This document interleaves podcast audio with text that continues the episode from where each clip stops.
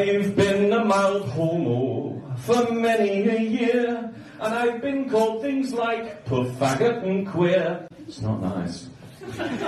but there is a word I really detest, especially when people use it in jest, and it's no, name never. No, name never, no more. Do I want to hear gay in a negative way?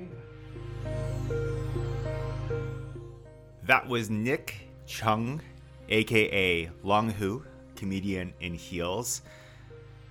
He's my guest today.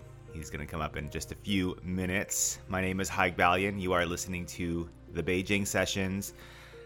The Beijing Sessions, which has not been aired or published or whatever you do with podcasts for a couple of weeks. Sorry about that. Like, I had a very late minute, late second, last second, a last second cancellation, uh, and I just couldn't get my act together to um, to get an episode up. And this last week, just got very busy, uh, just doing a project, a video project, uh, which is really cool. I'm also going to launch a new podcast very, very soon, and I'm kind of excited about it. I'm, I'm actually not kind of, I'm, I'm very excited about it. That is set to launch on the 25th of October, I believe. The, I think that's the Monday. Um, I'll have more information about that later on. But this week, this week it is Nick Cheng. Uh, I've wanted to talk to Nick for a long time, and you know, ostensibly the reason that he is on this this episode is to talk about his new tour or his this, his upcoming mini tour. Um, he's going to be in Chongqing and he's going to be in Chengdu. If you're in those cities in the next week, I will have information about that on my website, thebeijingsessions.com, or on Twitter at haigbalian, or on Facebook. Nick was great. So, first of all, if you have kids or if you're listening with kids, uh, I would suggest the earmuffs, especially in the first part of the interview. Uh, but, you know, one of the things I love about this medium and about podcasting is you can really get deep into somebody's story. And we got really, really deep with, with Nick. And, you know, I, I feel so grateful to Nick to, for, for opening up uh, to me. I think a lot of people will be able to relate with his with his experiences, with his journey. I know I did. You know, his path to comedy and, and just using comedy as a way to to build up uh, self-esteem and confidence, I thought was was really, really interesting. Okay, here is Nick Cheng, aka Long Hu, comedian in heels. I like to start with banter. Banter, but right. I'm not good at banter. No, banter requires a certain skill set that I'm not even sure as a comedian I have. I do crowd work, but I don't really do banter. Do do is there a lot of crowd work in Beijing? Um, there is, but it's worrying sometimes. I've learnt very quickly. Um, a fellow comedian once taught me um, only ask questions you want the answers to. Mm. So if you're going to say something like, hello, where are you from? You need to have a joke for almost every country in the world. That is near on impossible. So when I do crowd work, I, I ask very specific questions like, have you ever sucked a cock to look cool? Um, because that's the answer I want. I want to know. That's the question. So I only ask questions I want the answers to. Um, I, I listen. I wanted to get into sort of okay. This is good because I want okay. I wanted to sort of ease into some things. So first of all, I'm with Nick Cheng. Hello. Or Long Hu. Yes. How do you? Pre- what do you prefer? So on the stage, I perform a character called Long Hu, the comedian in heels, and off stage, I am just normal Nick Cheng. Okay, so describe Long Hu. What? Who is Long Hu? So Long Hu, um, Long Hu has been a journey, really. Long Hu is the asshole I wished I could be when I was younger. Um, I I had a lot of like self esteem issues growing up, and uh, Long Hu is the character that I'm I'm turning into and that I wished I always was. So it started ooh, about three years into performing comedy. I've been doing it six years now. Um, we did a Halloween show, and I was thinking, what would be a terrifying outfit? I thought, well, a six foot two bloke in heels, especially a slightly overweight six foot two bloke in heels. And the front row doesn't know if I'm going to seduce them or fall on top of them. So we did the show, and it was kind of fun, and, and I, I the shoes got a great reception, so that stuck into the act. But I was Nick Barber because I hadn't got married then. Um, Nick Barber uh, wearing some heels, and one day I had a really bad day at work. Um, just I, I so I, I work in early years education during the day and obviously I do stand up comedy at night and sometimes you just have days where you feel like you're trying to teach a brick wall. Do you also ask your children very specific questions, or are you? mm, yes, but slightly more children-friendly questions. Um, hmm, maybe I should be more specific. yeah. but uh, no. So anyway, I, I, had this particularly rubbish day at work, and uh, I I went to an open mic and just let it out, mm. and uh, the the audience seemed to respond really well to this gay, angry, homosexual man in heels, and um, that sort of became the character. And Long Hu was born from that because Long Hu was my Chinese name. Uh, so, yeah.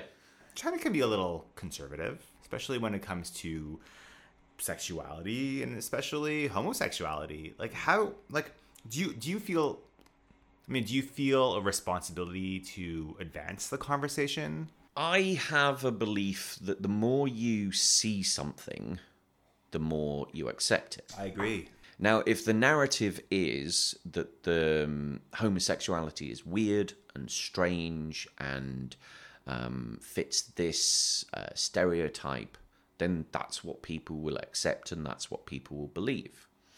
Now, this is the reason why Long Hu is almost hyper masculine on stage. He he gets on stage and everyone is expecting well first of all everyone expects it to be a woman when they say here long hu comedian in heels and then a man turns up and they go, Oh, it's a gay man in heels. He's going to get to the microphone and he's going to be all, Hi, how are you? Oh, it's so wonderful. Oh, I was sucking dick the other day. Amazing. And what I do is I get to stage and I open with, Ni hao, bitches, how the fuck are we tonight? And it completely throws them because they're like, Oh, we thought you were going to be this and you're not. Yeah. Then we thought you were going to be this so they actually are ready to listen because they're like, oh, we had these preconceptions. You you've taken them off us. We don't know what you're going to say, so we're going to listen. And and that's something that I think I like about Long Hu is he's doing things very differently. Yeah. And um, you growing up, a lot of my homosexual role models were all fitting that type of camp man, very effeminate, very lovey, um, because that seemed to be what people are expecting. Like who? So if you look at people like Graham Norton, yeah. chat show host, very camp, very yeah. very funny. I mean, he's a generally funny guy. God, I love Graham Norton. Alan Carr again, uh-huh. Very camp. Yeah. Um, you look at some of the modern comedians from Australia. There's a guy called Joel Creasy. Mm-hmm. Again, quite a camp guy. Mm-hmm. So I wanted to show that there was another side yeah. of homosexuality and it's not all um, like the guy from Are You Being Served, Mr. Humphries. Are you free, Mr. Humphries? I'm free. No, we're not all like that. We're a device, diverse community, and there's there's lots of different people that make up the LGBT community. Yeah. So this is the thing that I'm I'm hoping that Long Hu does, and also being openly gay on on the stage because there's no way hiding it when you're wearing eight inch heels. Um, being openly gay and talking about things and talking about relationships and sexual relationships and talking about being married, being in a gay marriage. Yeah. Um, we sort of allow people to discuss that. It open, like you said, it opens the discussion. What has been one of the most surprising sort of interactions you've had after a gig? Sadly, I haven't had that many after gig interactions. I don't know. Maybe they, they think that because Long Hu is so aggressive on stage that Huh. they can't Interesting. come and speak to me afterwards. Because Yeah. obviously Nick Cheng is lovely. Yeah. Nick Cheng's quite quite nice. And Nick Cheng quite is lovely. reserved. Yeah. But um, they they they obviously think that I'm Long Hu all the time. I have had some people come up to me. Um, I actually had a woman come up to me um, a couple of weeks ago, and she said that she'd been watching my comedy for a while, and it had a a big effect on her because she'd just moved to Beijing, and she was feeling quite lonely and quite down, and seeing this like big angry gay man speaking his truth and just being really like this is this is me this is what's happening made her feel feel better about herself and that was really nice it was a really lovely chat to have and to know that i've um, helped somebody because this is one of the things that i like about doing comedy in china Yeah. you're never going to make the big time unless you can be family friendly and speak fluent Chinese. I have tried speaking Chinese. It is the hardest language I have ever tried to learn. Uh, yeah, you're speaking to the converted here. Yeah. I'm, I, I, I just, I've, I'm, I'm at a, I'm at a low point right now with my Chinese journey. It's just really difficult. I even married a Chinese person thinking, great, I'm going to learn a lot now. I've learned a lot about the culture. Mm-hmm. So I, I'm happy that I've learned about culture and, and some of the ways it, it sort of is good because I can then use that and tell jokes about the Chinese culture. Um, in English, like um, we we had that mooncake festival recently, and the, the the story behind the mooncake and Chang'e floating up to the moon, and you you're reading this like what? and, and as an early years educator, I also have to teach five year old children this story, and it's like so. Hou Yi home, came home late one day. Um, Chang Er got upset, so she drank both of the potions to kill herself. How am I going to teach this to a five year old kid? Pretty macabre.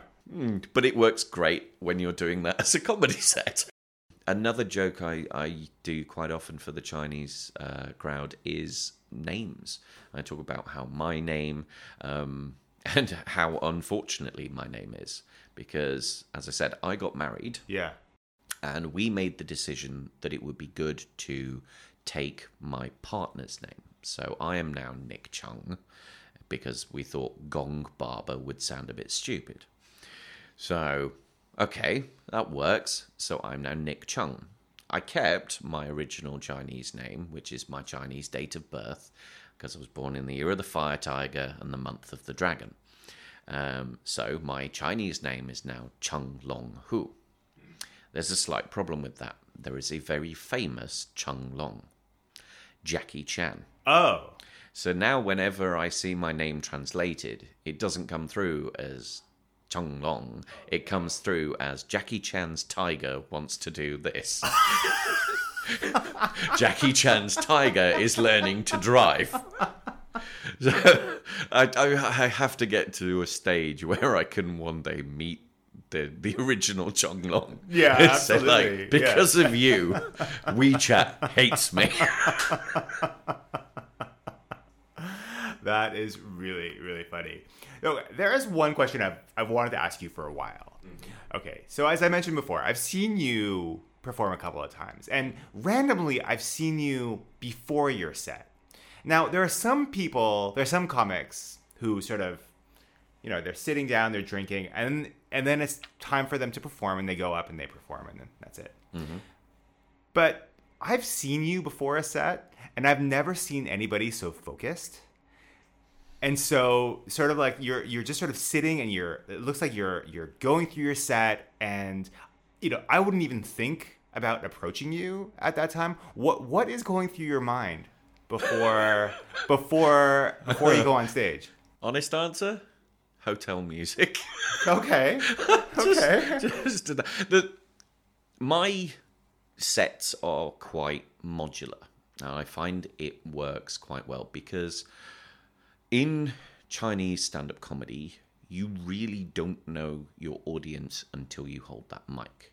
Like, if you do comedy in New York, you're going to expect a New York crowd with New York life experiences and that sort of thing. They're that culture, you're part of that culture. So you can sort of pre plan it. In Chinese comedy, you don't know if your audience is going to be mainly British, mainly American, Yeah. mainly Chinese. Mm-hmm. So I have my starting bit and then I go from there. So maybe I'm when I'm sitting down, I'm I am sort of listening to other comedians telling their jokes and trying to see, oh, that got a laugh, that didn't. I don't think I'm doing it consciously now. Mm. I'm just sort of sitting there going.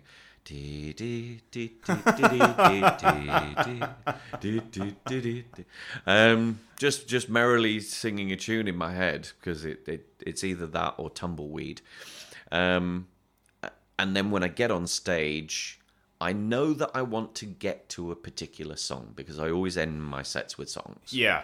Um, so I want to get to a particular song, and I will probably take this journey. But until I start performing, I don't know which way it's going to go uh-huh. because having it in like blocks, I can throw that out and go, "Ooh, ooh, ooh, they didn't like that. Let's go this way, Let's and then go a different way." Mm-hmm, yeah, mm-hmm, mm-hmm. and that gives me the freedom to sort of change it up. I don't don't get constrained by a script Yeah. Um, that's how I particularly like doing it. Unfortunately for me, that means I am terrible with time. I, I have now told people at events like if if I'm performing, like me three minutes before you want me to stop, so I can quickly pivot to what I need to do to set up for the song and get off. So I, I know that one of the things that you're really passionate about is using comedy as a way to help develop confidence. Yeah, Um, how did comedy help you develop confidence?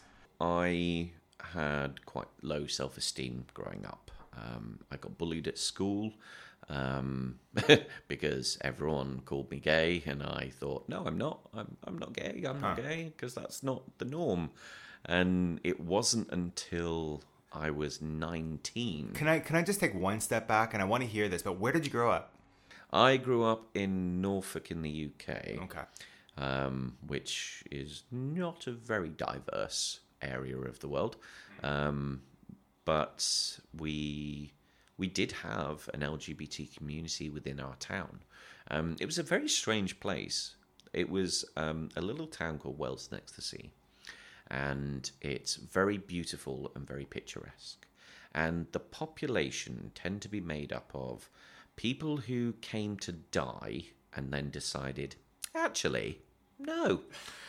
So they just kept living. Huh. Then you had people who came and were either already divorced or they came and got divorced, and LGBT people. Huh. Uh, in a town of 1,000 people, like the native, uh, the native population, there were 30 gay couples that were that my parents knew of and stuff like that. There was a very high percentage of, of LGBT people. I actually joined the amateur dramatics in that town, and we did a performance of The Wizard of Oz, and there were three Munchkins, and I was probably about 14, 15. So at the time, I was the only straight Munchkin. But then it turned out, nope, all three of them, all three of them were gay, and uh, yeah, that was just the typecasting we had. But yeah, going to school, there there was no diversity really in our year group. There was very little sort of like ethnic diversity, and of course, there wasn't any real sort of LGBT culture. Um, I mean, this was back 90s, early 2000s. Um, I mean, they hadn't even worked out dyslexia yet because I have uh, something called numerical dyslexia, and uh, everyone said, "Oh no, you can't be dyslexic. You're you're too intelligent." Oh, you idiots! It was a simple town with simple minds, and of course, everyone accused me of being gay. And I kept thinking, well, I'm not gay. No, I'm not gay. I don't want to be gay. That gay is different. I just want to fit in. Um, I also had problems with my father. Um, he was never really good at sort of building me up. Uh, he was good at knocking me down. Um, he'd be very much a person that was like,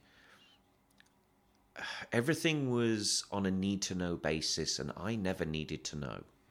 My opinion was never valid or appreciated or wanted. Um, so I never learned to become assertive. I never learned that that sort of ability to argue a point. Because if ever I argued a point, they would just go in with the "do as I say," and and yeah, that just ended up sticking with me as I grew older and as I grew up. When I was 13, I joined the Army Cadets, which is sort of a, a youth group where children basically pretend to be in the military. Um, and I learned quite quickly that I really enjoyed teaching marching. Um, I would issue orders to children the same age as me, and they would listen and they would do what what I was telling them to do. Um, and that was the first time I had that. Oh, wow, that that feels kind of good. Um, after that, I joined the real military. I joined the navy and went through some tough times there. I worked on a submarine, and I sort of ended up. Well, I ended up leaving the navy because I had a nervous breakdown. Um, it was the dyslexia that actually caused the problem. Um, I was working on a submarine as a data analyst. Now, basically, what that is is the people in the sonar room to say we can hear this or we can hear this, and it's that way. And then a couple of minutes later, they'd say, "Oh, it's now over here.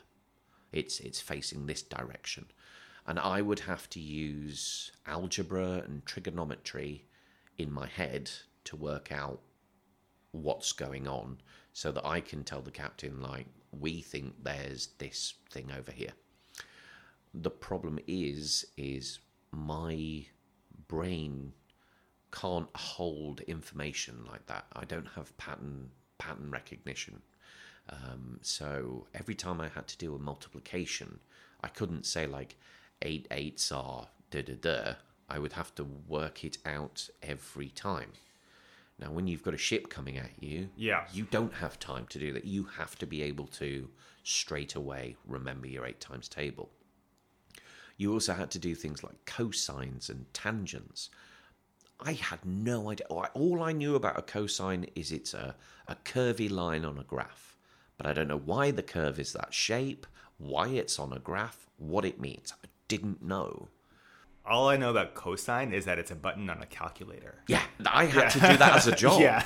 And my, my fellow crew, they learnt it and they were like, oh, right, okay, so we do this. And, and there'd be rules and something. And, and, and I just couldn't hold that information in my head.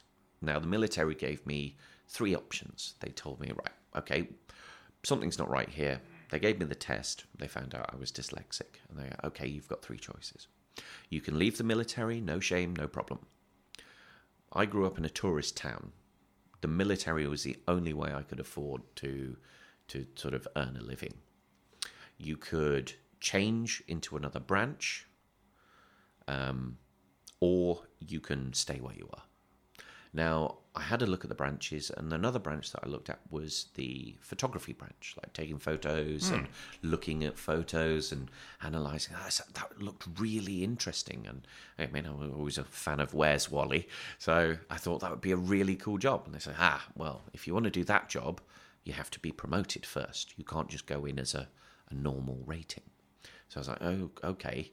Um, so can I change, get promoted, and then ch- no, no, no being young, I thought, well, oh, I'm I'm young. I'll I'll stick with this, then get promoted, and then I'll change. Um, and I ended up in a 12 month period, spending nine of them underwater, trying to learn and master a job that my brain just could not Oh, man. cope with. Because with dyslexia, it's not that you can't do something, because you can. Everybody can do anything they want, but they have to work out how to do it for them. But lots of schools they will teach you the vox populi method that works for most people. There is normally another way that you can do it that will work for you, and you just have to find it. Unfortunately, when you're learning through a coping mechanism, it takes a bit longer. And in that situation, in that high pressure situation, there wasn't the time.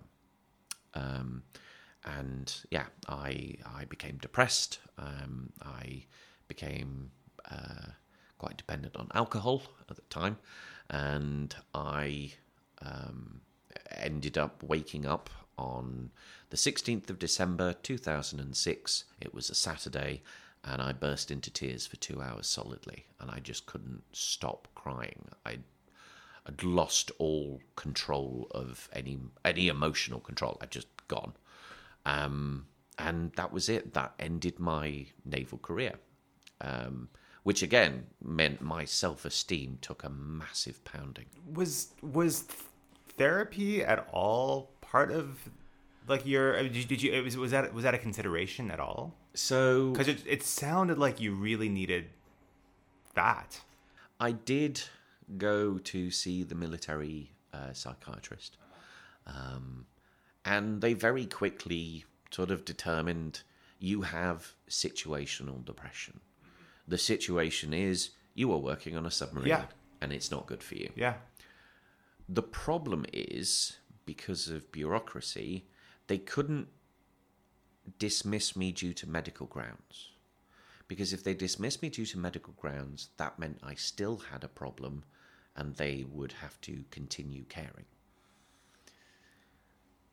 I hadn't been in the Navy long enough to um, accrue any after naval care. Like, if you've been in for a certain time, you can do a course and retrain to enter into civilian Sure. life. Yeah. Um, like a mechanic or learn how to do something useful. I hadn't been in long enough. So I received an honourable discharge, and that was it. Um, so I had no aftercare and was just floating, not knowing what to do, and just being completely lost in my life. I mean, going to be 20, probably what, 22, I think, at this time. And I just had no idea. Um, because the Navy was going to be my life. That was going to be what I was going to do for 22 years. So, made some poor choices. Um, got engaged because that's what you do when you have a nervous breakdown. You get engaged to the first person that shows any interest. It didn't go well and it didn't last long. Way too young. And we were engaged for about a year. And I moved down south uh, back to where I came from. And he moved with me because we had nowhere to live. And my father kindly put us up in a touring caravan in the back garden. He lived in a four bedroom house, Oh no. but apart from his bedroom, everything else was filled with his hobbies and his junk. So there was no room in the inn in a four bedroom council house, so I had to sleep in a touring caravan, which is not big and definitely not warm in the winters of Britain, um, for nine months. Not plumbed in, so every every week having to empty the remnants of me and my fiance's bathroom. That that yeah. Great. So I suppose it didn't surprise me that the the engagement ended. Um, That that would be stressful. Uh, that would test it. Yeah. Um, So, sorry, can I ask what? I mean, and, and I, I'm just I'm just curious now, and I don't want to forget later. on. What, where's your Where's your dad now? he's still alive. Let's hope he doesn't hear this. Okay. okay. Actually, no. I suppose I think that uh, I am almost ready to have a conversation with him, but it's taken thirty-five years to get to that stage. Um, I mean, I sorry to back backtrack from this story because it's getting a bit. Um, when I was young in Britain, we had a TV show called The Thunderbirds. I loved The Thunderbirds. And I knew that my dad was into building models.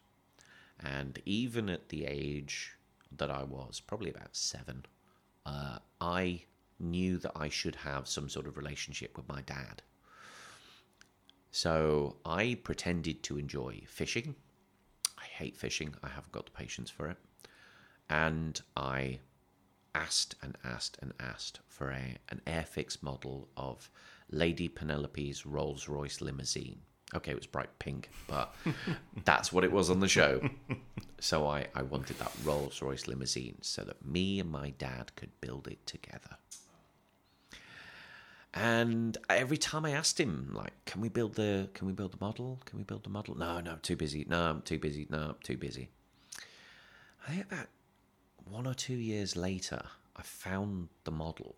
I found the box. And I opened it up and I thought, well, I'm older now. I'm going to do it myself. And it turned out that he'd already built it.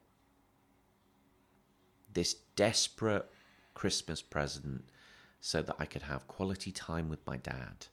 And he'd just gone and built it by himself. That's the relationship that I had with that man. And yeah, it, it, it took an effect. And it really, and it smashed my self esteem. So, skipping back to me being 22, I um, have just left the Navy and I'm, I'm still like feeling worthless and useless. And because I, I, it's one of the things I hate feeling. I hate feeling useless. Um, so I worked as a support worker for people with autism and I worked in a care home for elderly people with autism, and it was a tough job. Um, obviously, they can't communicate what they need, so they will get emotionally upset, and they have no way to to sort of tell you what they want and what they need. So they become enraged is probably not the best word for it. And as I was the largest care worker there, I would be used as the human shield uh, whilst they got the other tenants out mm-hmm. the way. Um, and that was very difficult and very, very hard. So I did that for about a year. And then I, I left that job. And I was supposed to go and work with a friend in London. And then that job fell through. So I was like, I've got friends in Glasgow from when I was in the Navy. Uh, so I call up and I move to Glasgow and I sofa surf with my, my very good friend up in Glasgow. And um, I tried to find any job. I tried to work in an office. As I said, the Navy hadn't given me any after training. My skills were working as a data analyst in a submarine. There's not a lot of call for that in the world of banking and telesales and, and that sort of stuff. So I really struggled trying to get a job. In the end, the only work I could find was work in security. So I started working in security in Glasgow, doing football matches, like just being the blokes in the middle, just in case, and just going, oh, calm down, please, and oh, this way if you're parking. Um, and then I got my license to work security because it was all licensed, or still is. Um, and then I managed to work in bars and pubs and clubs, which again, for a man that doesn't have any self esteem, is terrifying. Something else that I did at the time when I was living in Glasgow was I discovered a love of karaoke. So in China, obviously, we have KTV, where you put yourself in a room with your friends and you sing songs. And nobody else can listen to you except for your friends. And it is is a private room. Terrible. Oh, I hate it. okay. Because if you fuck up a song, they're gonna be there and you have to know them in the morning. So if you do a bad job or if you murder a song, you then have to face them in the morning. Karaoke, you are in a bar full of complete strangers don't know who any of them are, and you will never see them again. And that for me was perfect because I would get on, I would sing the songs, um, and I would sing the songs I want. of course, being a gay man, I would sing "I Will Survive," but I will, I would sing it to fit my voice. Sure. I wouldn't try to sing it as Gloria Gaynor. I would sing it with my voice, which is a lot deeper. Back then, it was quite hard finding songs that had that that deepness that I would sing to without going into a very strange Caucasian Barry White. So uh, I tried to steer clear of those. So I would I would pick songs that I could sing, and people used to come up to me afterwards and say like, "Well, wow, you that was really good. That was very good." And every time I had one of those compliments, I would both think they were lying, but also gain a nugget of self-esteem. Right. Every time they said, "Oh, wow, you sang that," I was like, "Oh, yeah, cheers, cheers. You're lying, you're lying, you're lying, you're lying." But I'd also feel a little bit better about myself. But with the anonymity of karaoke, if I ever fucked up a song, I could just leave. Huh. Just get out, get out the bar, never see any of them again. Th- that didn't happen. Run away. Yeah. And that's that's how I learned. And I started doing karaoke more and more. And obviously, the more I sang, the more times people told me I did a good job. Um, I, I gained that little bit of confidence, but I still didn't get to the stage where I could like be assertive with my own dad and, and face him and, and say like, no, you're wrong. I wanted to do comedy back in the UK. But comedy in the UK has this culture of the audience wanting to participate. We have uh, Christmas shows called pantomimes, and they're set up so that the audience will shout things at the actors on stage as part of the play. Problem is, is people then take that to stand-up comedy. So a comedian's doing his scripted set, and then someone shouts something out. And if you are not on it, and if you're not ready for that, it can throw you. And as I still had that doubt of my self-esteem, I thought if anyone heckles me, I'm I'm I'm going to stop. I don't have the wit to deal with that. I moved to China, obviously regretting like that I'd never never done that and I never got into stand-up comedy. And then I saw the comedy scene in Beijing. And I saw that there wasn't that shout out atmosphere. It wasn't about that. It was people watching and enjoying jokes. Kind of like the American comedy Yeah. scene. It tends to be more people watch and listen. And I I thought, oh, I've always wanted to do this. So I went to um, a bar called the Hot Cat. Uh, this was way back. It was back in like 2015, 2014, 2015. And I went there to watch the open mic and I drank a couple too many ciders. And I spoke to the host because it was an open mic, anyone can sign up. And I honestly thought that I would ask for a spot. He would say, Oh, no, sorry, we're full tonight. And I'd be like, I tried. I've done it. I've, I've, I've tried, but they couldn't get me on, so it's okay.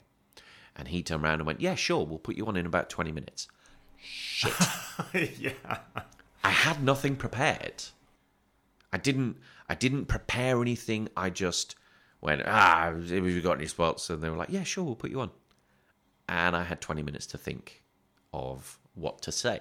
Twenty minutes of combing back through my life, like, oh, depression. No, that's not going to laugh. Um, being bullied. No, that's probably not going to be good. Yeah. Having a having an an emotionally abusive father. No, no, no. Ah, there's the story. And I went on stage and I told a story, and the audience loved it and they laughed and they found it so funny and they were giggling. And the the feeling of of bringing joy to those people that evening that was such a powerful kick. Because of course you've got the adrenaline going of being on the stage but it was such a powerful kick of, of self-esteem. Like i made these people laugh with my story. And it just was such an amazing feeling. In china as i said i'm never going to become famous. I'm not going to become a household name. But I still go every week because I get to make people laugh and I get to make them feel happy. And it's a great feeling. And every time people laugh, it helps with my self esteem and it makes me feel more assertive. Uh, like I said, Long Hu was created about three years ago. He's the asshole I wished I always was. And I think every time that I play him, little by little, I become the character. I finally am gaining the the confidence and the self esteem to be this character that I'm portraying on stage and having these conversations. Like you and I, obviously the audience can't see us, are currently sitting what about a meter apart, facing each other eye to eye. If we'd have had this conversation in 2014, I wouldn't be able to look you in the eye. That's how bad my self-esteem was back then before doing comedy. I couldn't I couldn't have a conversation looking directly at you. I'd be looking at your hair or looking at your posters and looking anywhere and I'd be quickly glancing at you to make sure you're listening but then look away. Now we can have a sustained conversation in in a normal manner. if that person in 2014 knew that you were about to go on tour doing comedy in China, he wouldn't What believe would- it. He wouldn't. He wouldn't believe it. I mean, the the fact that I have a show. So I have a show that's written called "Don't Take That Tune with Me," um, and I've performed that in Shanghai and Beijing, and being on stage for an hour, an hour and a half, and just having fun with the audience and them laughing and them enjoying and, and getting them to sing the choruses of the songs. And it's, if I'd have told that person, like, this is what you're going to be doing in 2021 after a massive world pandemic, he'd be Oh, like, that. he'd be like, what? yeah, who who are you? And I don't honestly, I'm not sure I would recognize myself, recognize the person that I was back then, and he wouldn't recognize me as as the same person now. And so this is why I'm really looking forward to this this tour.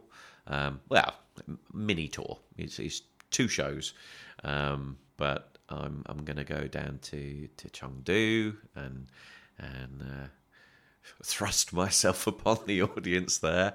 Uh, we're also going to do Chongqing, uh, and then we'll come back. But the big tour is what I'm planning on doing next year. Next year, I think I've reached the stage where I have the confidence now to go and do this in Britain. and if you happen to be in Chongqing or Chengdu, h- how how can people get tickets? Um, so we've got show posters that are currently up. It's this wonderful thing about in China. All you have to do is scan the QR The code, QR codes. and there's yes. the tickets. Yeah. Uh, you try magic getting that to work in Britain. I really appreciate this. I, I really I've been wanting to talk to you for so long, and I'm so happy. And I'm and now I know exactly why. That was such a pleasure to talk to you. Thank you. That was Nick Cheng, aka Long Hu, comedian in heels. Thank you so much for coming on. I should have an episode up this coming week. Um, thanks for tuning in, and I will talk to you soon.